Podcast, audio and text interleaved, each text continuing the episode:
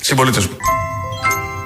Πάει ο παλιός ο χρόνος, ας γιορτάσουμε παιδιά. Και του χωρισμού ο πόνος, ας κοιμάται στην καρδιά. Καλή χρονιά. Καλή χρονιά. Καλή χρονιά. Καλή χρονιά. Δεύτερη τετραετία. Με νέα δημοκρατία.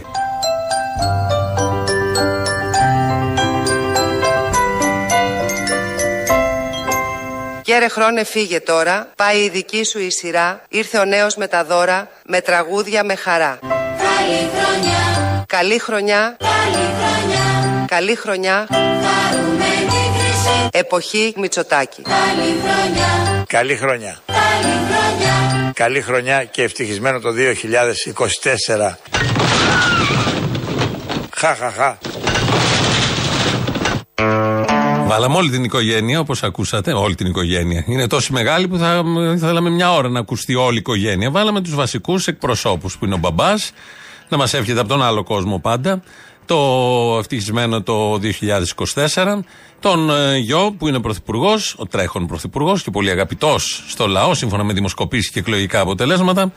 Και την τώρα Μπακογιάννη να μας ευχηθούν. Και έτσι ξεκινάμε την πρώτη εκπομπή του 2024 να σας ευχηθούμε καλή χρονιά, καλή δύναμη, αντοχές, αντοχές για όλα αυτά που συμβαίνουν, για όλα αυτά που θα συμβούν, να είναι καλύτερη χρονιά από την προηγούμενη. Αυτό το λέγαμε και πέρυσι και δεν ήταν από το 22 το 23 καλύτερο. Δεν έχει σημασία, εμείς το λέγαμε στην αρχή. Κάναμε ό,τι μπορούσαμε. Να, βάλαμε τους Μητσοτάκηδες να μας εύχονται. Η χρονιά ήταν καλή. Μάλλον οι, οι γιορτινές μέρες ήταν καλές εδώ, η αλλαγή της χρονιάς ήταν καλή και αυτό αποδεικνύεται από την κίνηση στην αγορά.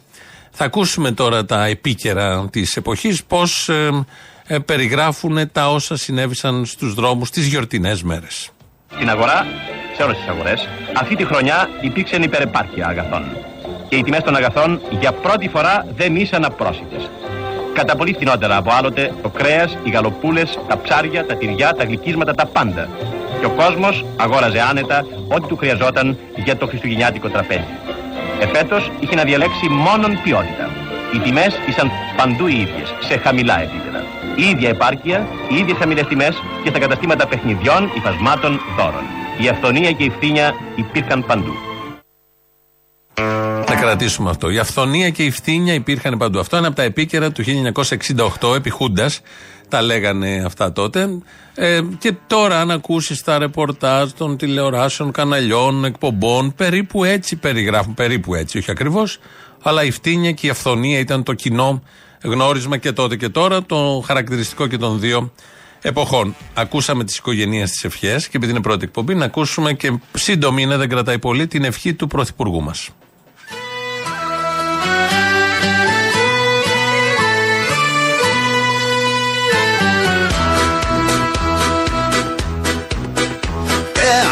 Abschied fällt schwer, sagt mein Mädchen Ade. Leinen los, Santiano. Die Tränen sind salzig und tief wie das Meer. Doch mein Seemanns Herz brennt lichterloh. Ήρθε πάλι το νέο έτος, που θα πάρεις και εφέτος.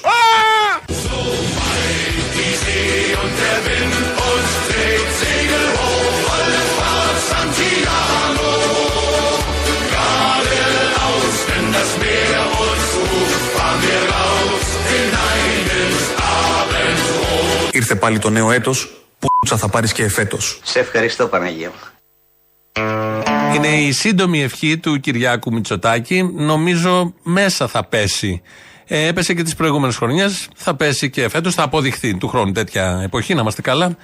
Θα κάνουμε έτσι μια, έναν μίνι απολογισμό, όχι μίνι, κανονικό απολογισμό. Ε, επειδή φέτος θα γίνει αυτό που λέει ο Μητσοτάκης, ε, θα γίνει επειδή ακριβώς είμαστε ισχυρή χώρα Όπως πληροφορηθήκαμε από τον νέο Υπουργό, ότι έχει γίνει τώρα, Υγείας.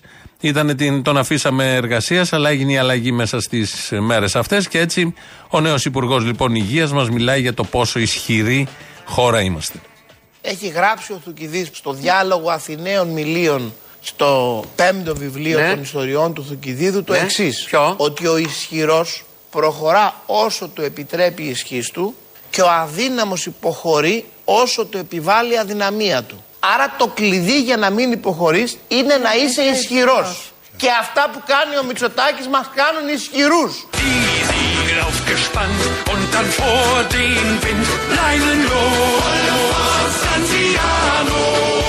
Και αυτά που κάνει ο Μητσοτάκης μας κάνουν ισχυρούς. Πιστέψτε με, είμαστε αλφαεθνικοί.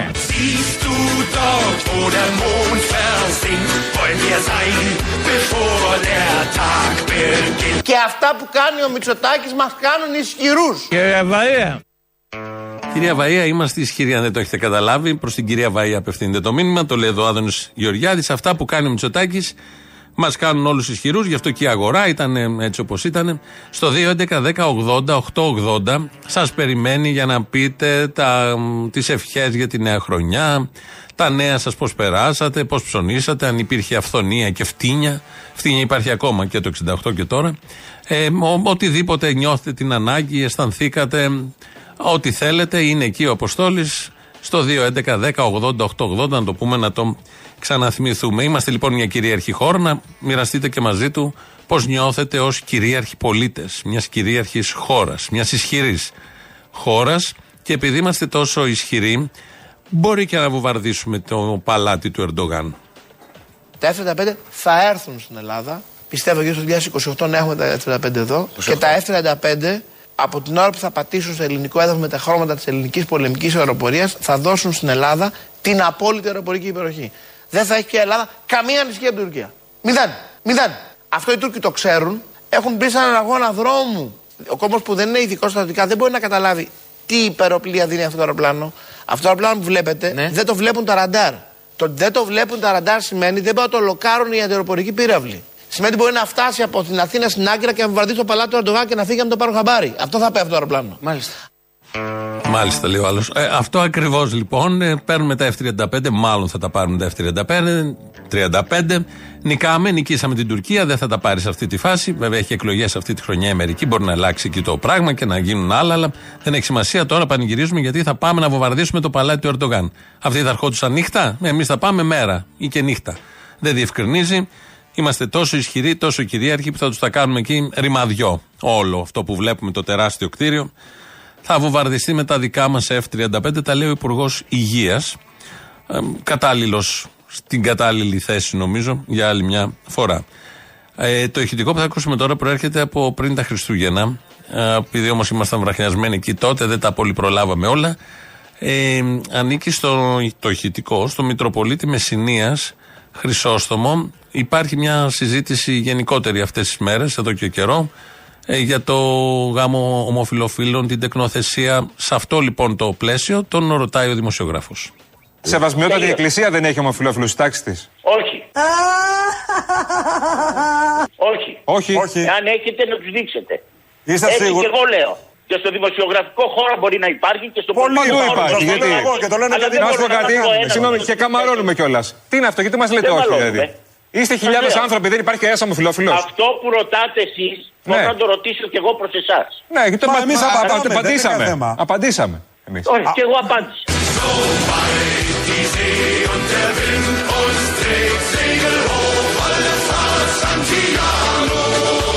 Σεβασμιότατη η Εκκλησία δεν έχει ομοφιλόφιλου στη τάξη της. Όχι.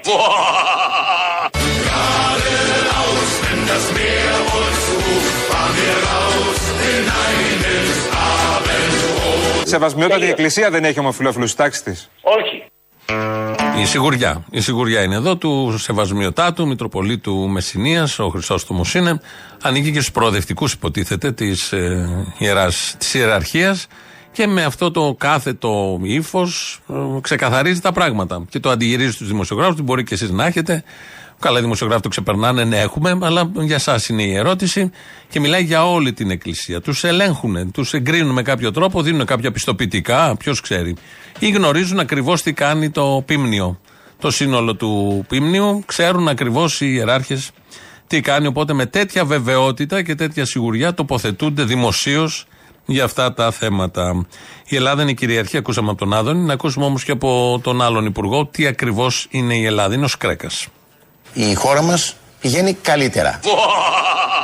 με πολλές δυσκολίες, με πολλά προβλήματα. Αφήσαμε πίσω μας μια χρονιά με προβλήματα, με θεομηνίες, με μεγάλε προκλήσει, παγκόσμιε προκλήσει και εν τούτης όμως η Ελλάδα κατάφερε το 2023 εν μέσω τέτοιων προκλήσεων και διεθνών δυσκολιών να ανακηρυχθεί από τον Economist ως χώρα της χρονιάς μεταξύ των 35 πλουσιότερων χωρών της, του κόσμου.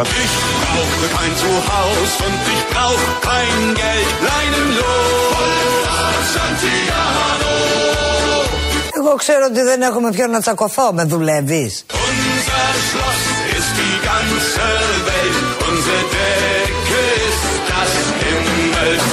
Η χώρα μας πηγαίνει καλύτερα. Είναι η πρώτη μεταξύ των 35 χωρών, λέει ο Σκρέκας εδώ, διότι ο Economist μας ανακήρυξε τέτοιους. Ε, πάμε πάρα πολύ καλά. Είμαστε κυρίαρχοι, λέει ο ένας. Η χώρα είναι, πάει καλύτερα, λέει ο άλλος. Ο κύριος Κρέκα είναι αρμόδιος υπουργός για την ακρίβεια, που δεν υπάρχει και ακρίβεια εδώ που το λέμε, που τα λέμε.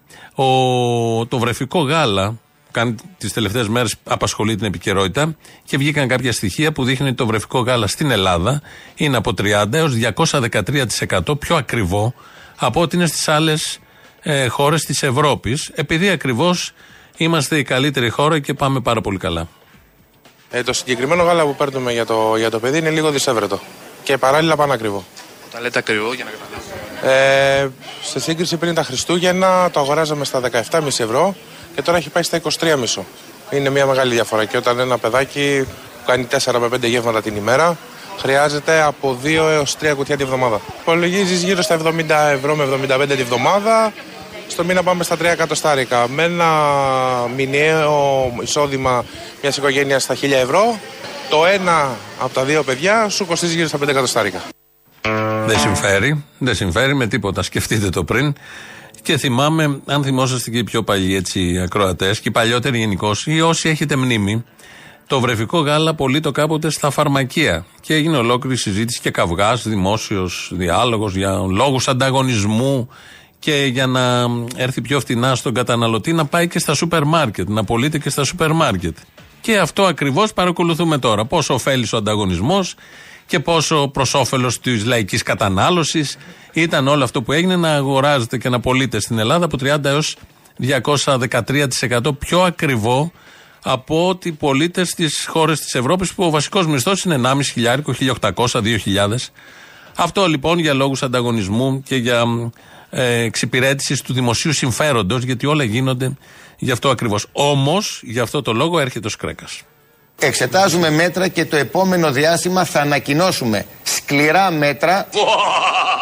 σκληρά μέτρα, ακόμα και αν χρειαστεί να συγκρουστούμε με κάποιες εταιρείες, ώστε να μειωθεί η τιμή του βρεφικού γάλακτος στην Ελλάδα και να προσεγγίσει το μέσο ευρωπαϊκό όρο. Ε, ε, τελείωσε. Σκληρά μέτρα. Ε, τελείωσε.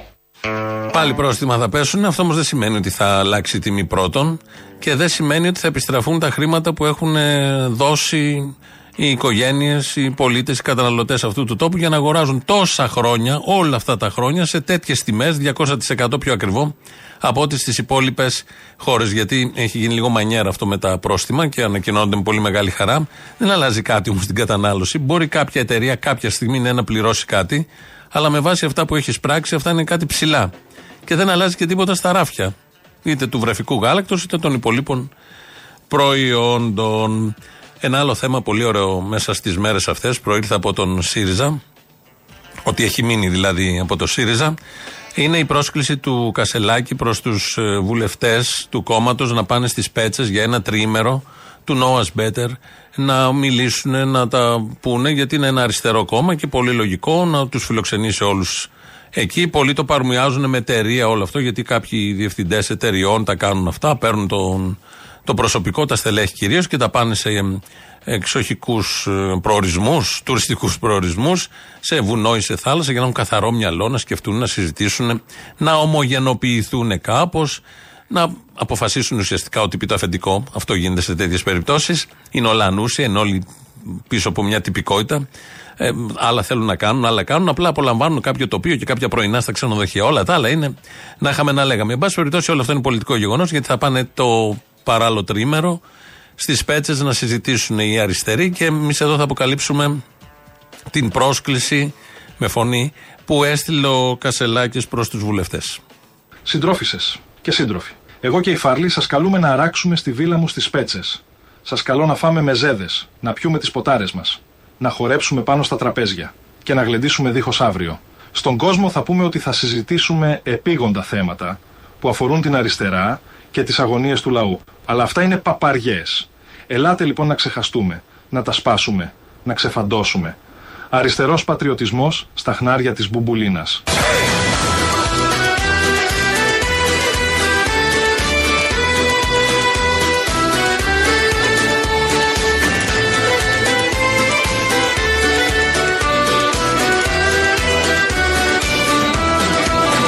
Αριστερός πατριωτισμός στα χνάρια της Μπουμπουλίνας. Πουτάνα όλα. Ο Κασελάκης τα λέει αυτά. Αυτή ακριβώς ήταν η πρόσκληση. Ηχογραφημένη, εμείς εδώ με ντοκουμέντα ποτέ έτσι στον αέρα. Ε, ηχογραφημένη, ε, πώς την έστειλε στους ε, συντρόφους αριστερούς, ο πατριωτισμός, πατριωτικός, η αριστερά η πατριωτική, η αριστερά η πατριωτική, στα χνάρια πάντα της Μπουμπούλινα. Βγαίνει σήμερα το πρωί, η, αυτό το παρακολουθούμε το θέμα με τις πέτσες, γιατί είναι πολύ ενδιαφέρον και ε, θα έχουμε και ανταποκριτές εκεί. Μία βουλευτής έχει ε, πλάκα που του ΣΥΡΙΖΑ, η Κυριακή Μάλαμα, η αδερφή του Σοκράτη Μάλαμα, τη χαλκιδική βουλευτής, λέει: Δεν μπορώ να πάω γιατί με πειράζει το πλοίο. Έκανε τέτοιες δηλώσεις. Έχουμε και αυτά. Όλα αυτά είναι πολιτική στις μέρες του Κασελάκη και το 2024. Όπως ακριβώς διεξάγεται ο πολιτικός διάλογος στις μέρες μας. Η βγαίνει το πρωί η Νίκη Ραμαίο, Υπουργός Εσωτερικών. Ξέρουμε όλοι ότι πέρασε η επιστολική ψήφος. Άρα είμαστε μοντέρνα χώρα και κυρίαρχη και πολύ καλή χώρα, όπως λέγανε οι προηγούμενοι. Και παρουσίασε στο Γκούτρα και στο Τζούνο, στο Sky, πριν λίγη ώρα, είχε και το φάκελο εκεί, κρατούσε και το ψηφοδέλτιο. Πώς ακριβώς θα γίνει η διαδικασία ψήφου με την επιστολική ψήφο. Λοιπόν, πάμε στα θέματα του Υπουργείου. Έχουν γραφτεί πάρα πολλά για το θέμα της επιστολικής ε, ψήφου. Νάτι, εδώ. Νάτι, πετιέται. Νάτι, εδώ. Νάτι, πετιέται. Νάτι. Εδώ είναι ο φάκελος. Αυτός είναι ο φάκελος. Αυτός είναι ο φάκελος. Ε, είναι ο φάκελος της επιστολικής ψήφου. Νάτι, νάτι, νάτι, πετιέται.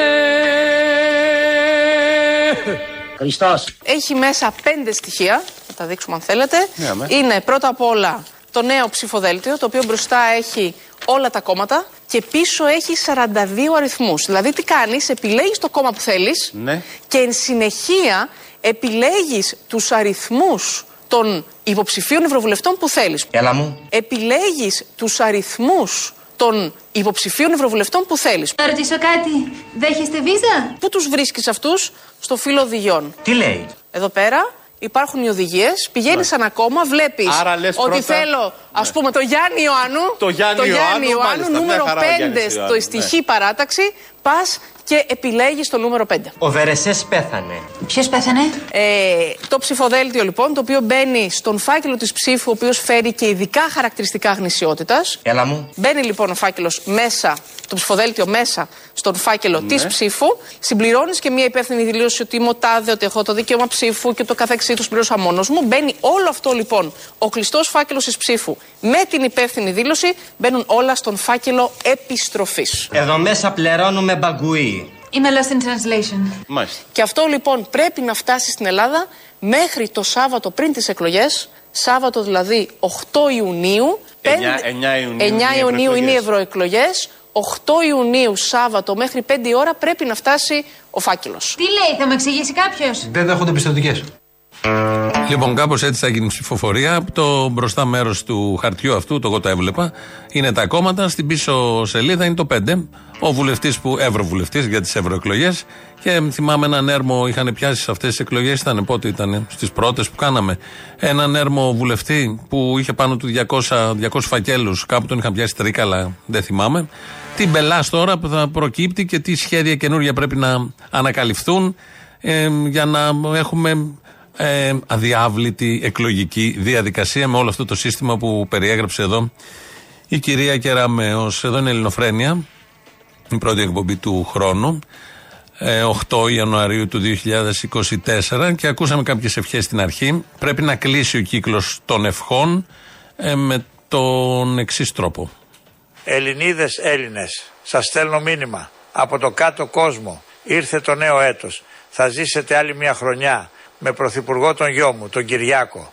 αυτό το βούρλο που σας έχει πείσει ότι είναι ικανός, έχετε χάψει, ότι σας σερβίρουν και τον ψηφίζετε συνεχώς, είστε πρόβατα που ψάχνουνε τσοπάνι. Schied wird schwer, sagt mein Mädchen Ade, leinen los, Santiano. Θα σας έλεγα καλή χρονιά, αλλά δεν έχει νόημα. Αντί για αυτού, σας εύχομαι καλά 40. Tränen sind salzig und tief wie das Meer, doch mein Seemannsherz brennt nicht verloren. So weit die See und der Wind uns trägt, Segel hoch, volle Fahrt, Santiano. Σας εύχομαι καλά 40. Εγώ ξέρω ότι δεν έχω με ποιον να τσακωθώ, με δουλεύεις.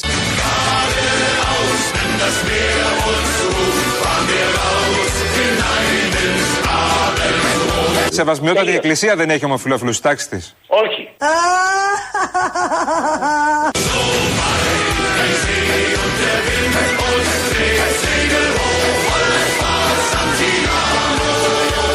Ήρθε πάλι το νέο έτος, που θα πάρεις και εφέτος.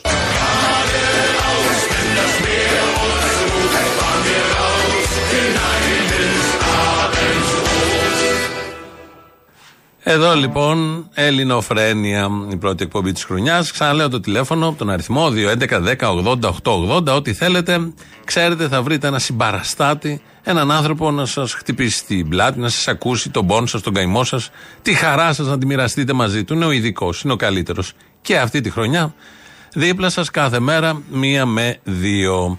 ελληνοφρένια.net.gr, το επίσημο site του ομίλου Ελληνοφρένια. Εκεί μας ακούτε τώρα live μετά ηχογραφημένους. Στο YouTube μας βρίσκεται στο Ελληνοφρένια Official. Περίπου το ίδιο γίνεται. Από κάτω έχει και chat, διάλογο δηλαδή να κάνετε. Η Χριστίνα Αγγελάκη ρυθμίζει σήμερα τον ήχο. Ο Κύρκος μου στείλε μήνυμα εδώ καλή χρονιά κτλ. Ακούει. Να του πούμε και αυτού νου καλή χρονιά. Ε, τι άλλο έχουμε, τίποτα άλλο από τις συστάσεις. Τα είπαμε όλα. Την ηλεκτρονική διεύθυνση radio.parapolitica.gr. Στέλνετε μηνύματα, τα βλέπω εγώ εδώ. Ευχαριστούμε, με έχετε στείλει και από την Ικαρία, από τους φούρνους εκεί τις ευχές. Τα βλέπω ότι μπορώ, τα σύντομα δηλαδή. Θα πάμε να ακούσουμε πρώτο μέρος του λαού. Θα κολλήσουμε και τις πρώτες διαφημίσεις και εδώ είμαστε σε λίγο. Απόστολε τι κάνεις; Καλά, εσύ; Με αφορμή την τροπολογία που ψηφίστηκε για τους μετανάστες. Τροπολογία είπατε ή ντροπολογία; Τροπολογία. Με νητάφ στην αρχή, καλά κατάλαβα. Με όλο αυτό που εξελίσσεται, αλλά ξέρεις, αλλά τον πλεύρη δεν τον βάζω, είναι γραφικός. Ο Άδωνης εντάξει, βγαίνει πρώτος, δεύτερος σε σταυρούς, είναι θέμα αυτών που τον ψηφίζουν. Εκείνο που έτσι μου έρχεται σε σκέψη είναι ότι επειδή τον έχω δει από κοντά το βορίδι, ψηλός έτσι, ευθυτενής, παράστημα, είναι και ήρων όποτε πρέπει, τελευταία το συνηθίζει. Αυτόν τώρα τον άνθρωπο δεν μπορώ να το φανταστώ έτσι που τα ανάγκη που τον έχει καταντήσει ο Μητσοτάκης. Δηλαδή από. Ποιον από- καλέ; Το βορίδι. Δεν μπορεί να το φανταστείς γιατί; Ήταν κάτι άλλο; Το πόσο που τα ανάγκη τον. Έλα, αγάπη μου γλυκιά τώρα, σε παρακαλώ. Δεν έχεις καλή φαντασία τότε. Μόνο εγώ εκπλήσωμαι, έτσι. Ε, ναι. Φυσικά. Σου λέω επειδή τον είδα από κοντά μου κάνει από προχθές το φαντάζομαι μόνο στα τέσσερα. Του κουνάει ο Μητσοτάκης και γονατίζει. Τρομερό πράγμα. Έτσι απλά δεν το περίμενα από το βορίδι. Αγάπη μου γλυκιά τώρα. Δεν θέλω να έχεις εκπλήξεις. Όταν υπάρχει μια κουτάλα στη μέση, δεν θέλω εκπλήξεις. Γιατί όταν υπάρχει κουτάλα, υπάρχει και κατσαρόλα. Και η κατσαρόλα μπορεί να είναι πολύ βαθιά. Εντάξει, εγώ το πήγα μόνο στο παρουσιαστικό. Α, μωρέ ψυχούλα. Ούτε ή άλλω είμαστε σε μια Ελλάδα που ενοχλεί η ροζ σημαία που έχει τόσο μηνύματα και δεν ενοχλούν οι άπειρε κολοτούμπε που γίνονται. Χαιρετίζουμε την απόφαση του κυρίου Υπουργού Εξωτερικών να αποσυρθεί το κουρελούργημα το οποίο διακομωδούσε την ελληνική σημαία. Είναι μια μικρή νίκη εναντίον της αφιλοπατρίας και του ανθεληνισμού. Ή αυτοί που ετοιμάζουν καθημερινά τη σημαία. Τη γαλάζια, όχι τη ροζ, τη γαλάζια, τη γνωστή. Τη γαλάζια. Ή που είναι κουρέλι στις ταράτσες των Υπουργείων. Γεια σου, τσολιά μου. Όπα, καλησπέρα. Τι κάνεις; Γεια σου ξανά, μένο μωράκι, τι θέλεις; Δύο στα δύο. Δύο μέρες σε έπιασα. Εγώ καμία, δεν έχω πιάσει τίποτα, μόνο φαντάζομαι. Τέλος πάντων. Α, άλλο θέμα, ναι. Λάθος τσάτ, συγγνώμη. Πότε θα πάρεις τον επιτελικό πάτο σου να ροβολήσεις τον ανήφορο; Τον ανήφορο πού, Ροβόλησα, Θεσσαλονίκη. Έλα, μωρέ, λίγο πιο Λεβέντη σε ροβόλαγα.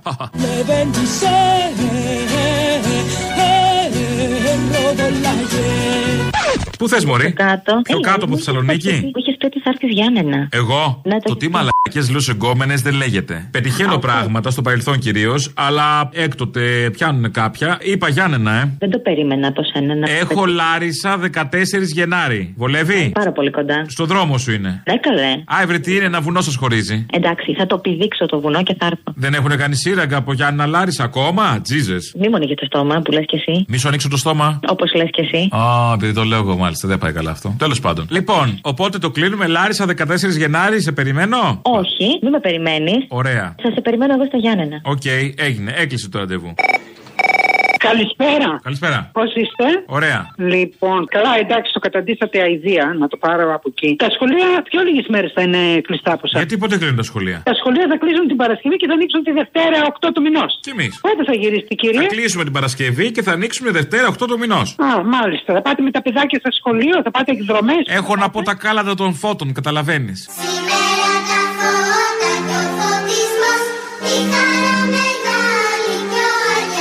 Όξο, βρε! Α, μάλιστα. Μήπως θα πεις και τα κάλαντα στην κυβέρνηση, στην κυβερνησάρα μας; Όχι, γιατί; Ε, πες και εσύ, Λεφτά δεν πρόκειται να δώσουν, για να τα πω. Τα κάλατα τα λέμε για συγκεκριμένο λόγο. Θα μαζέψεις λεφτά; Ναι. Από ποιον καλέ να πάω να πω και εγώ να μαζέψω; Ε, Donation, donation θέλω. Α, μάλιστα. Από τον Λοιπόν, κόσμο που θέλει να να- ακούσει κάλαντα. Τι θα κάνουμε, τρίκο, τρίτη και μαλακίε Αμερικανιές, θα πάρουμε καραμέλες; Εδώ, χρήμα, πληρώσεις. Έλα κονιοτράμπαλι. Σας παρακαλώ, δεν θα ήθελα. Μ' αρέσει που είσαι ευγενικός αγόρι μου. Ε. Αποστολάκο μου. Λέγε ρε, τι θες. Λοιπόν, ήθελα να δώσω ένα μήνυμα στα ζώα που ψήφισαν αυτούς τους γαμιόλιδες, τους βρωμιάριδες. Τι να κάνει, λέει; Να δώσω ένα μήνυμα. Δώσε. Λοιπόν, γαμιέστε κι εσείς και ο Μητσοτάκης, αλλά το πρόβλημα είναι ότι γαμιάει και εμάς μαζί. Μαλάκες, ε, μαλάκες. Έχετε κι εσείς τα τυχερά σας. Ωραίο. Καλή απόλαυση, καλή απόλαυση.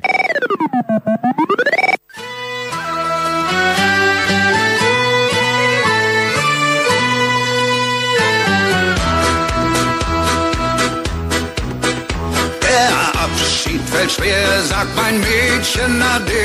Leinenlos, Santiano. Ήρθε πάλι το νέο έτος, που θα πάρεις και εφέτος. Die Tränen sind salzig und tief wie das Meer. Doch mein Seemannsherz brennt lichterloh. Σεβασμιότατη η Εκκλησία δεν έχει ομοφυλόφιλου στη τάξη τη. Όχι. Δύο έτσι ωραία ηχητικά. Τα βάλαμε μαζί για να ξεκινήσει και το δεύτερο μέρος εδώ της Ελληνοφρενεία της 8η Ιανουαρίου του 2024.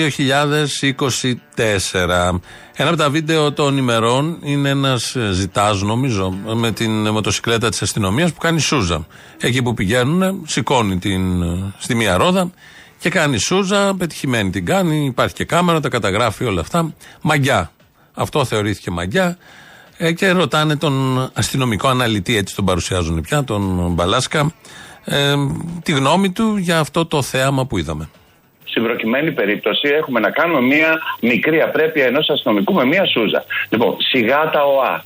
Σιγά τα ΟΑ. Έχει γίνει ΠΔΕ, ούτε καν ΕΔΕ. Αν πάει σε ΕΔΕ θα τιμωρηθεί ο αστυνομικός με 10, α, άντε 15 ευρώ για αυτή την μικροσούζα, δεν είναι σούζα. Να σας πω γιατί δεν τεράστιων είναι ακριβώς έτσι, διαστάσεων. κύριε Μπαλάσκα. Όταν το όργανο της Ακριβώς τάξης έτσι είναι, έρχεται και Στέλλα κάνει μου, σιγά παρατήρηση τα σε ΟΑ. έναν πολίτη, μισό λεπτό. Να πάρουμε τα πράγματα με τη Αυτό σειρά. που είπαμε νωρίτερα, Και έτσι ακριβώς. πρέπει. Εγώ δεν λέω να μην μου κάνει παρατήρηση, που είναι διπλοπαρκαρισμένος, είναι μέσα στο Εγώ θα του αυτοκίνητο. δίνω αυτό το βίντεο. Του έλεγα τι με γράφεις, ορίστε. Αυτό, αυτό θέλω να Ναι, πω. ωραία. Όχι ότι, δεν, Και γι' αυτό, λοιπόν, όχι ότι ζούμε λέω σε άλλο εγώ, πλανήτη και δεν έχουμε κάνει μισούζε, αλλά εμείς δεν Θα είμαστε μου αστυνομικοί. επιτρέψεις; Θα μου επιτρέψεις; Ε, προφανώς. Είναι Δεν τα μια, κάνουμε. είναι μια πειθαρχική παραβασούλα για μια μικρή απρέπεια ενός αστυνομικού που τιμωρείται με 10 έως 15 ευρώ πρόστιμο.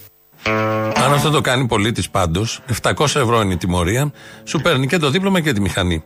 Αν το κάνει πολίτης, αν είναι για αστυνομικό που είναι μικρή παραβασούλα, που λέει εδώ ο Μπαλάσκας, είναι 10-15 ευρώ όπως ο ίδιος λέει. Αν γίνει ΕΔΕ, που ξέρουμε όλοι που καταλήγουν οι ΕΔΕ. Το ωραίο σε όλα αυτά είναι η Στέλλα Γκαντόνα που τον ρωτάει, είναι από το Μέγκα το ηχητικό, που του λέει: Όλοι έχουμε κάνει σούζες. Αλλά δεν μπορεί να κάνει ο αστυνομικός. Αυτό. Κάντε το εικόνα. Εγώ το έκανα όταν την έβλεπα να τον ρωτάει.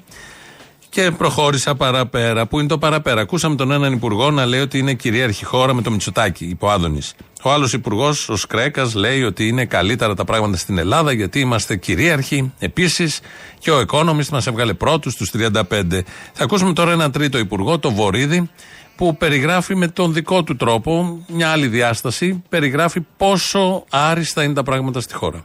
Εγώ καταλαβαίνω το εξής. Ότι σε μια κυβέρνηση η οποία είναι απολύτως συμπαγής, η οποία φέρνει αποτελέσματα, η οποία φέρνει αποτελέσματα στην οικονομία, φέρνει αποτέλεσμα στη μεταρρύθμιση του κράτους, φέρνει αποτελέσματα στα εισοδήματα των Πάτε, πολιτών, τώρα- τώρα μας φέρνει πάτε, τώρα πετάτε την μπάλα αποτελέσματα στη στην σέντρα. άμυνα, Εντάξει. φέρνει αποτελέσματα Ωραία. στη Δεν διαχείριση το του κάνεις μεταναστευτικού ζητήματος. Όχι. Το λέω γιατί καταλαβαίνω ότι η έλλειψη κακών ειδήσεων Διότι δεν έχουμε πια κακές ειδήσεις στην Ελλάδα. Η έλλειψη λοιπόν Ετοιμάζεστε κακών, να γίνετε κακή είδηση. κακών ειδήσεων. Κύριε Υπουργέ. Ακούστε. Για πείτε μας. Αφήνει Για εκεί σας περιθώριο. πάω, για εκεί σας Ακούστε. βλέπω. Για Αφήνει κακή περιθώριο, αφήνει περιθώριο, μάλλον η δημιουργεί την ανάγκη αναζητήσεως διαιρέσεων πεδίο, ζητημάτων. Εδώ λοιπόν ο Μάκης Βορύδης λέει ότι πάνε τα πράγματα τόσο καλά που δεν έχουμε κακές ειδήσεις σε αυτόν τον τόπο και ψάχνουν οι δημοσιογράφοι να βρουν την κακή είδηση σε ποιο θέμα, στο ότι δεν θα ψηφίσει το γάμο ομοφιλοφίλων όταν έρθει από την κυβέρνηση, όπως έρθει κτλ. κτλ. Το κρατάμε το ουσιαστικό, όλο είναι ουσιαστικό, αλλά το βασικό ότι είναι τόσο καλά τα πράγματα στη χώρα που οι δημοσιογράφοι δεν μπορούν να βρουν κακή είδηση. Δεν υπάρχει καμία κακή είδηση και αναγκάζονται να μεγεθύνουν ε, διαφωνίες υπουργών ώστε να υπάρχει μια ψιλοκακή είδηση για να γεμίσουν τα δελτία, τις εκπομπές. Γιατί όλες οι ειδήσεις στη χώρα είναι καλές. Δεν υπάρχει καμία κακή είδηση. Να βρει καμία κακή είδηση, θα την ακούσουμε τώρα, θα τη μοιραστούμε. Είναι το δράμα ενός συνανθρώπου μας. Εάν θέλουμε να έχουμε ένα κράτος που θα μπορεί να προσελκύει και από τον ιδιωτικό τομέα ικανούς πραγματικά ανθρώπους για να κάνουν μια δουλειά, το να τους έχουμε μονίμως προμπόνο δεν γίνεται. Και για αυτό μιλάμε που λέτε τώρα λίγο σωστό είναι. λογικά. Αλλά εγώ σας λέω. Από πού για ξεκινάς, αλακάρ- Να μιλάμε λογικά. αλακάρ- Εγώ για να καταλάβει ο κόσμος, γιατί ο κόσμος δεν τα ξέρει αυτά. Εγώ είμαι υπουργός εργασίας, είμαι υπουργός ανάπτυξης. Ξέρετε ποιος είναι ο μισθός που παίρνει ο υπουργός στην Ελλάδα; Μηδέν. Ούτε ένα ευρώ. Επειδή είμαι βουλευτής, παίρνω μόνο τη βουλευτική αποζημίωση. Εγώ παίρνω λιγότερα από τους βουλευτές. Γιατί οι βουλευτές πάνε στις επιτροπές της Βουλής. Εμείς δεν έχουμε επιτροπές τη Υπουργεία, απογορεύεται να είμαστε. Άρα, όταν γίνεται κάποιος υπουργός, χάνει περίπου 600 με 700 ευρώ το μήνα. Άτιμη κοινωνία. Άλλους τους κατεβάζεις και άλλους τους ανεβάζεις στα τάρταρα. Άρα, όταν γίνεται κάποιος υπουργός, χάνει περίπου 600 με 700 ευρώ το μήνα. Η Ραβαία που λέγαμε και πριν. Ε, έχει χάσει ο Άδωνης 600 με 700 ευρώ το μήνα από τότε που έγινε υπουργός. Είναι υπουργός σχεδόν 5 χρόνια, 4,5 πόσα είναι. Οπότε κάντε τον υπολογισμό να δείτε τι θυσία κάνουν οι άνθρωποι για το δικό σας καλό. Ε, επειδή βγαίνουμε, φωνάζουμε όλοι με ευκολία και εμείς εδώ το κάνουμε, βυσοδομούμε κατά υπουργών, τους κατηγορούμε αδίκως. Κάντε το λογαριασμό με ψυχραιμία τι σημαίνει να χάνεις 600-700 ευρώ. Αυτό είναι ένα διευκρινισμένο ποσό. Είναι καθαρό, το είπε ο ίδιος ο Υπουργός. Χάνονται λοιπόν, δεν είναι καλή η δουλειά του Υπουργού, έχει κόστος και ψυχικό, το βλέπουμε. Έχουν ρέψει όλοι από όλα αυτά που λένε. Και κυρίως οικονομικό κόστος που είναι και το σημαντικότερο, που δεν αναπληρώνεται με τίποτα όπως μπορούμε να καταλάβουμε. Αυτό είναι ένα δράμα λοιπόν, να μια κακή είδηση που ήθελε ο Βορύδης να του την πούμε. Λαός τώρα, μέρος δεύτερον.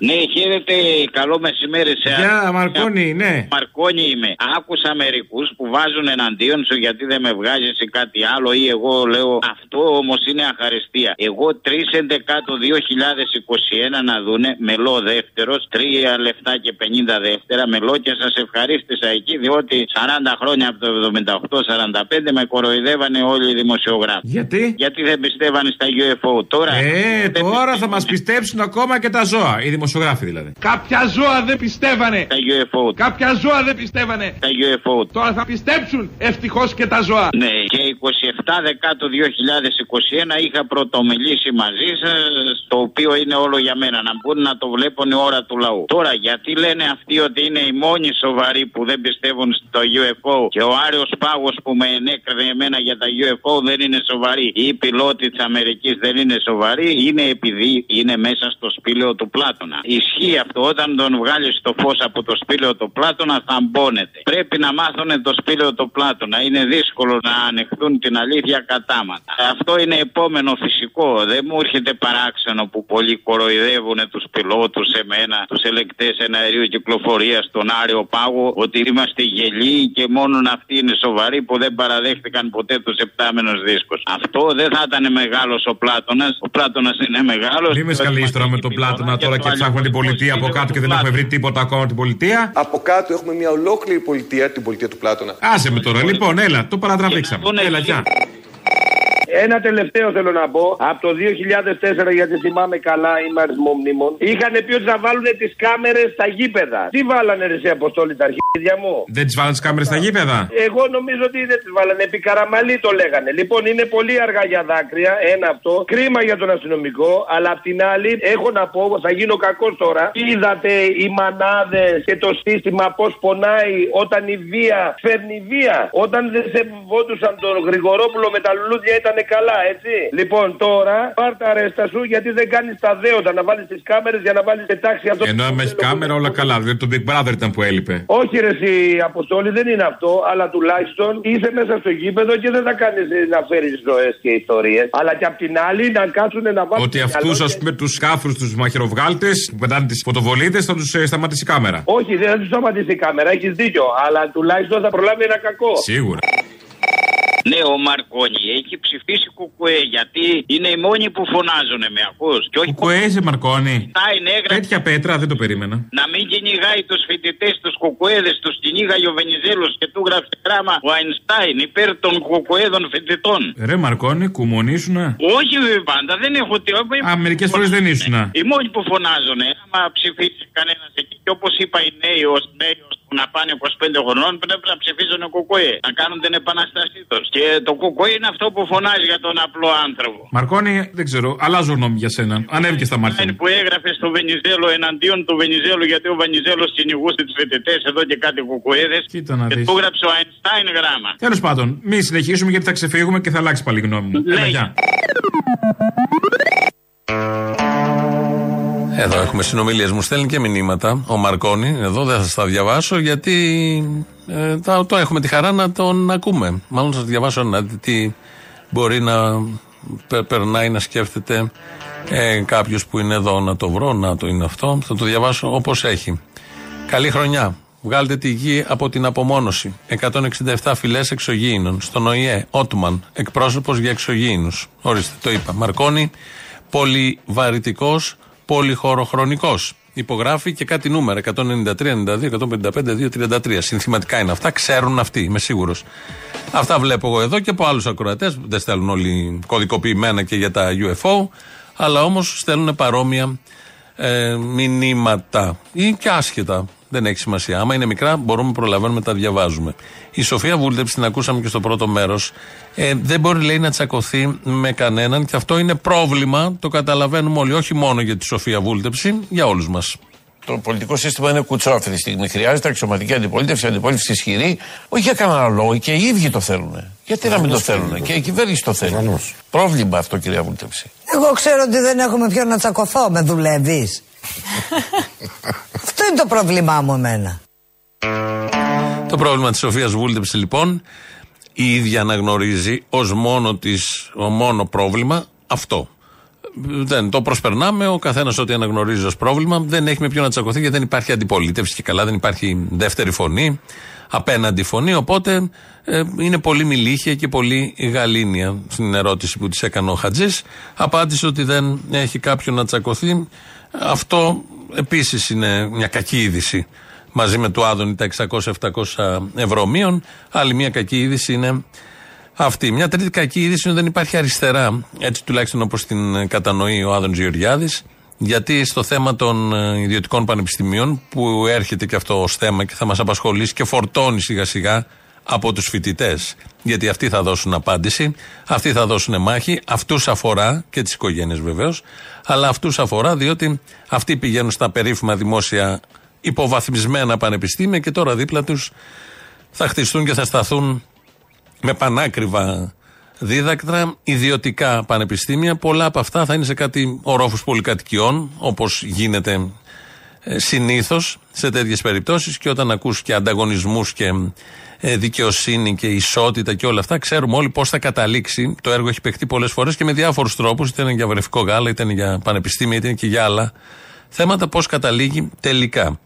Επειδή ο Άδωνης Γεωργιάδης δεν εντοπίζει αριστερά που να εναντιώνεται στα ιδιωτικά πανεπιστήμια, βγάζει το εξής συμπέρασμα.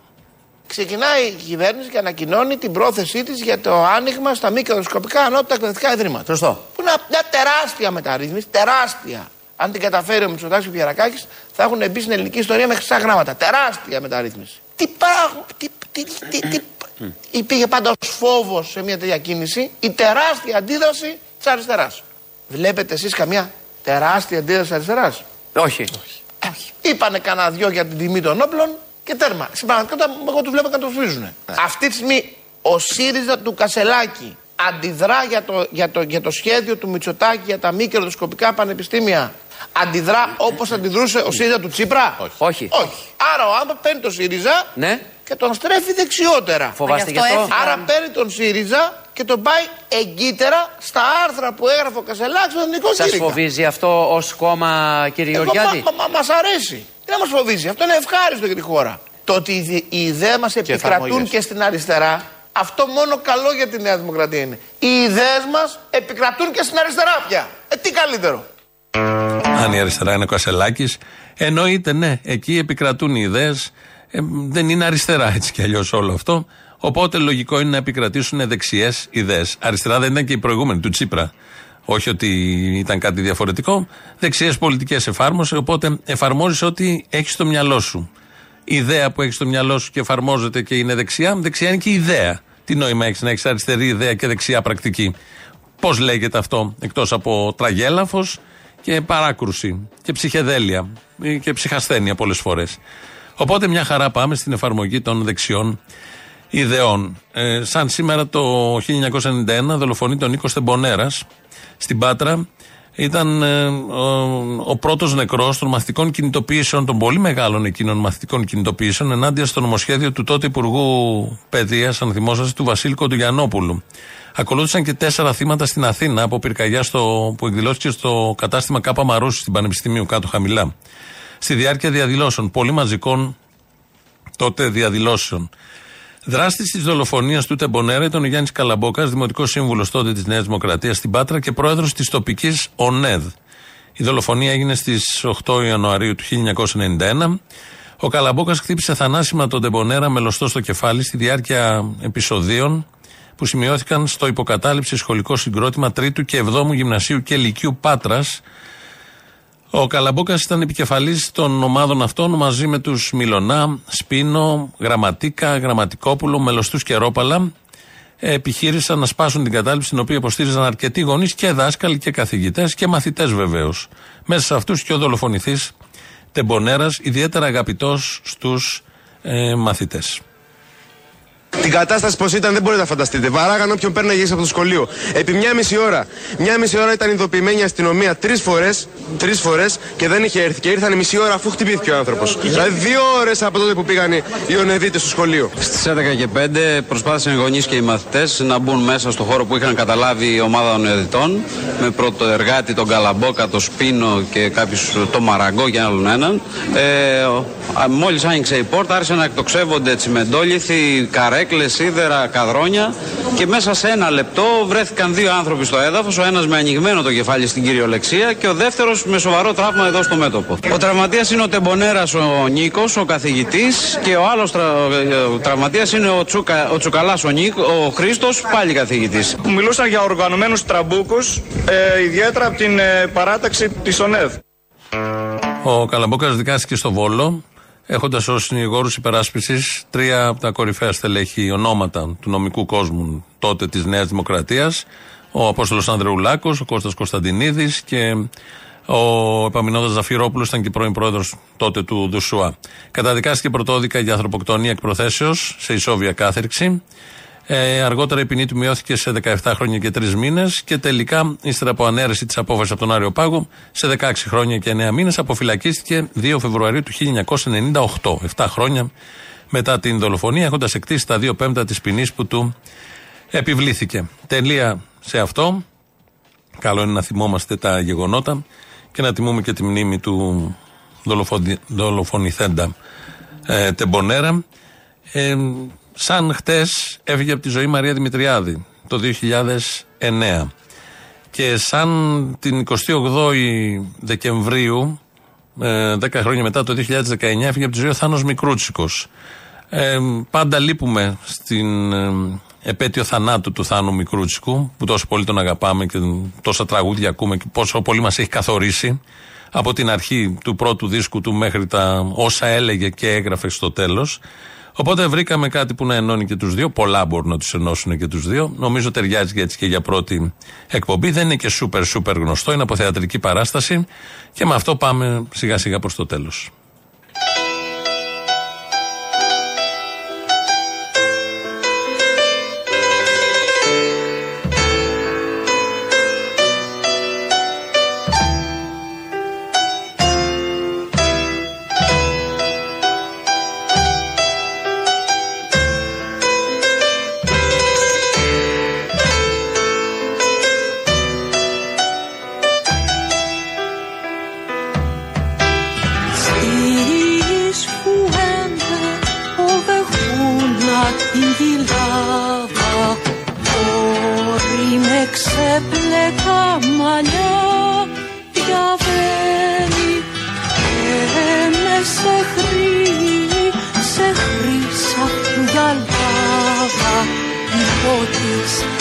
Πάνω σ'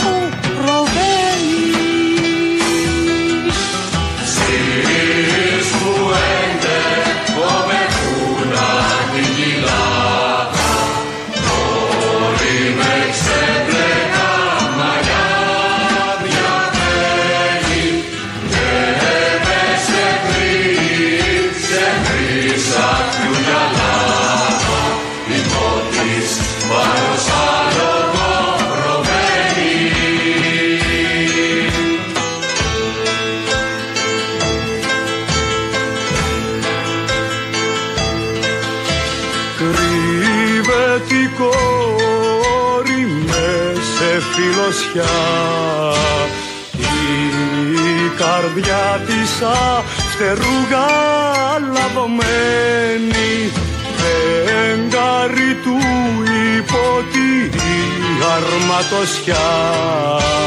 Ήλιος η μορφή του ηλαγγεμένη. Κόρη που κρύβεσαι μες στα κλαδιά την αγάπη ποιος τη σταματάει. Ποια θάλασσα, ποια αλαγκαδιά. Την αγάπη ποιος τη σταματάει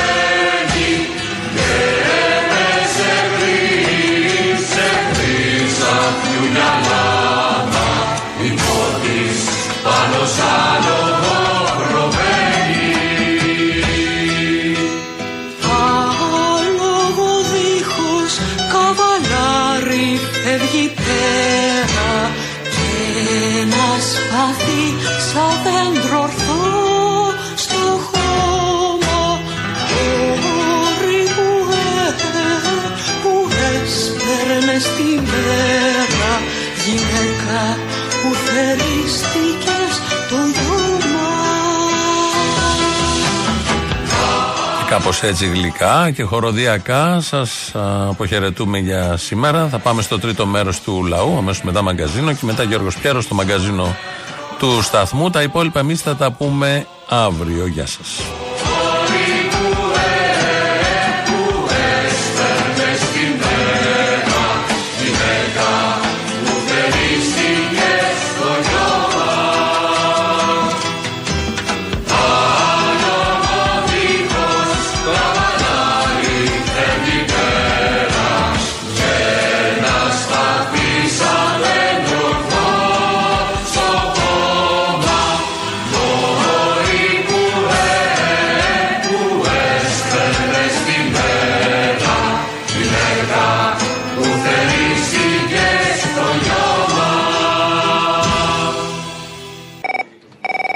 Πω κάτι πολιτικό.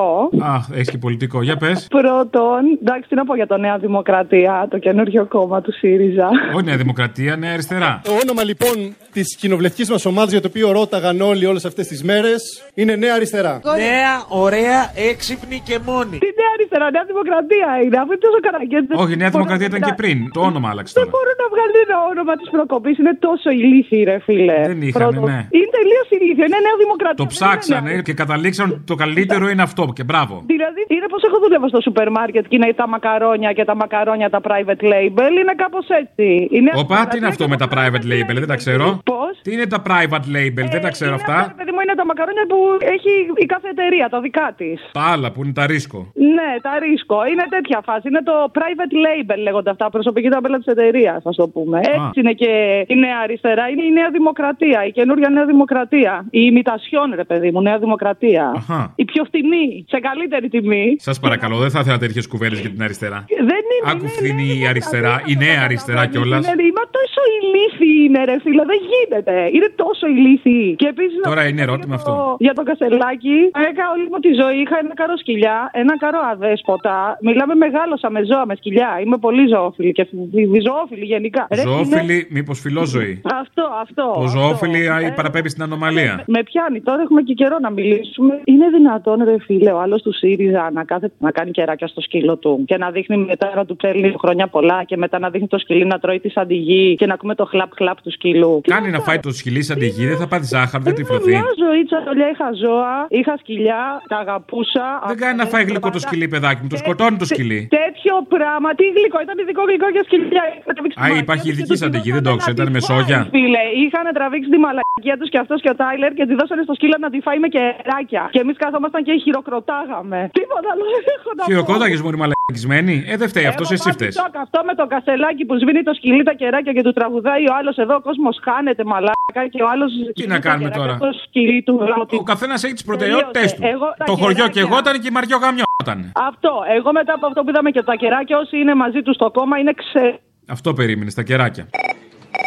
Ευτυχώς που διευγήκε ο Τσίπρας να νομιμοποιήσει τους γκέι του κάμους και να νομιμοποιήσει και τους μετανάστες. Ευτυχώς Παναγία μου, μας βοήθησε ο Θεός. Να σου πω, ο Σαμαρά τον έπιασε ο πόνο τώρα. Ναι, μωρέ, δεν είχε καλή σοδιά φέτος στις ελιές και είπε να ασχοληθεί και με αυτά. Στα αρχίδια του κανονικά, αλλά. Ότι άνοιξε τα σύνορα το 90 και είναι 2 εκατομμύρια νόμιμοι μετανάστες, έχουν κάνει και οικογένειες και έχουν αγοράσει και σπίτια, το έχει ξεχάσει. Δεν το θυμάται αυτό, δεν το θυμάται ότι επί Σαμαρά ήρθε ο κόσμος εδώ πέρα. Ήταν άλλη εποχή όμως τότε, άλλη εποχή. Τώρα πρέπει να υπάρξει και αυτός κάπως, τι να κάνει. Wow που θα λέγει ο κύριος Βαρουφάκης. Τότε ήταν πιο χρήσιμη για το Σαμαρά, ας πούμε, δίνανε και κάποια ψηφαλάκια. Ε, τώρα έχει αναπτύξει το ακροδεξιό του έτσι ακροατήριο και αισθητήριο πιο πολύ. Καταλαβαίνεις, είναι σε position trendy φυσίλ. Εντάξει, λοιπόν, άκου τώρα να δεις. Ο καινούριος ο μετανάστης. Ανέβασε τον πύχη πολύ ψηλά με τη διακυβέρνησή του. Τι να κάνει. Πρέπει να λέμε άρε Άγιε Σαμαρά και να κάνουμε το σταυρό μας. Ξαναλέω, ο καινούριο ο μετανάστης, που εγώ σου λέω στην καλύτερη περίπτωση θα πάρει 30 ευρώ. Αυτός ο καινούριο μετανάστης που θα δουλέψει τώρα, θα πάει στη δουλειά, δεν θα πάει στο σούπερ μάρκετ, δεν θα πληρώσει ΔΕΗ, δεν θα πληρώσει, ξέρω εγώ,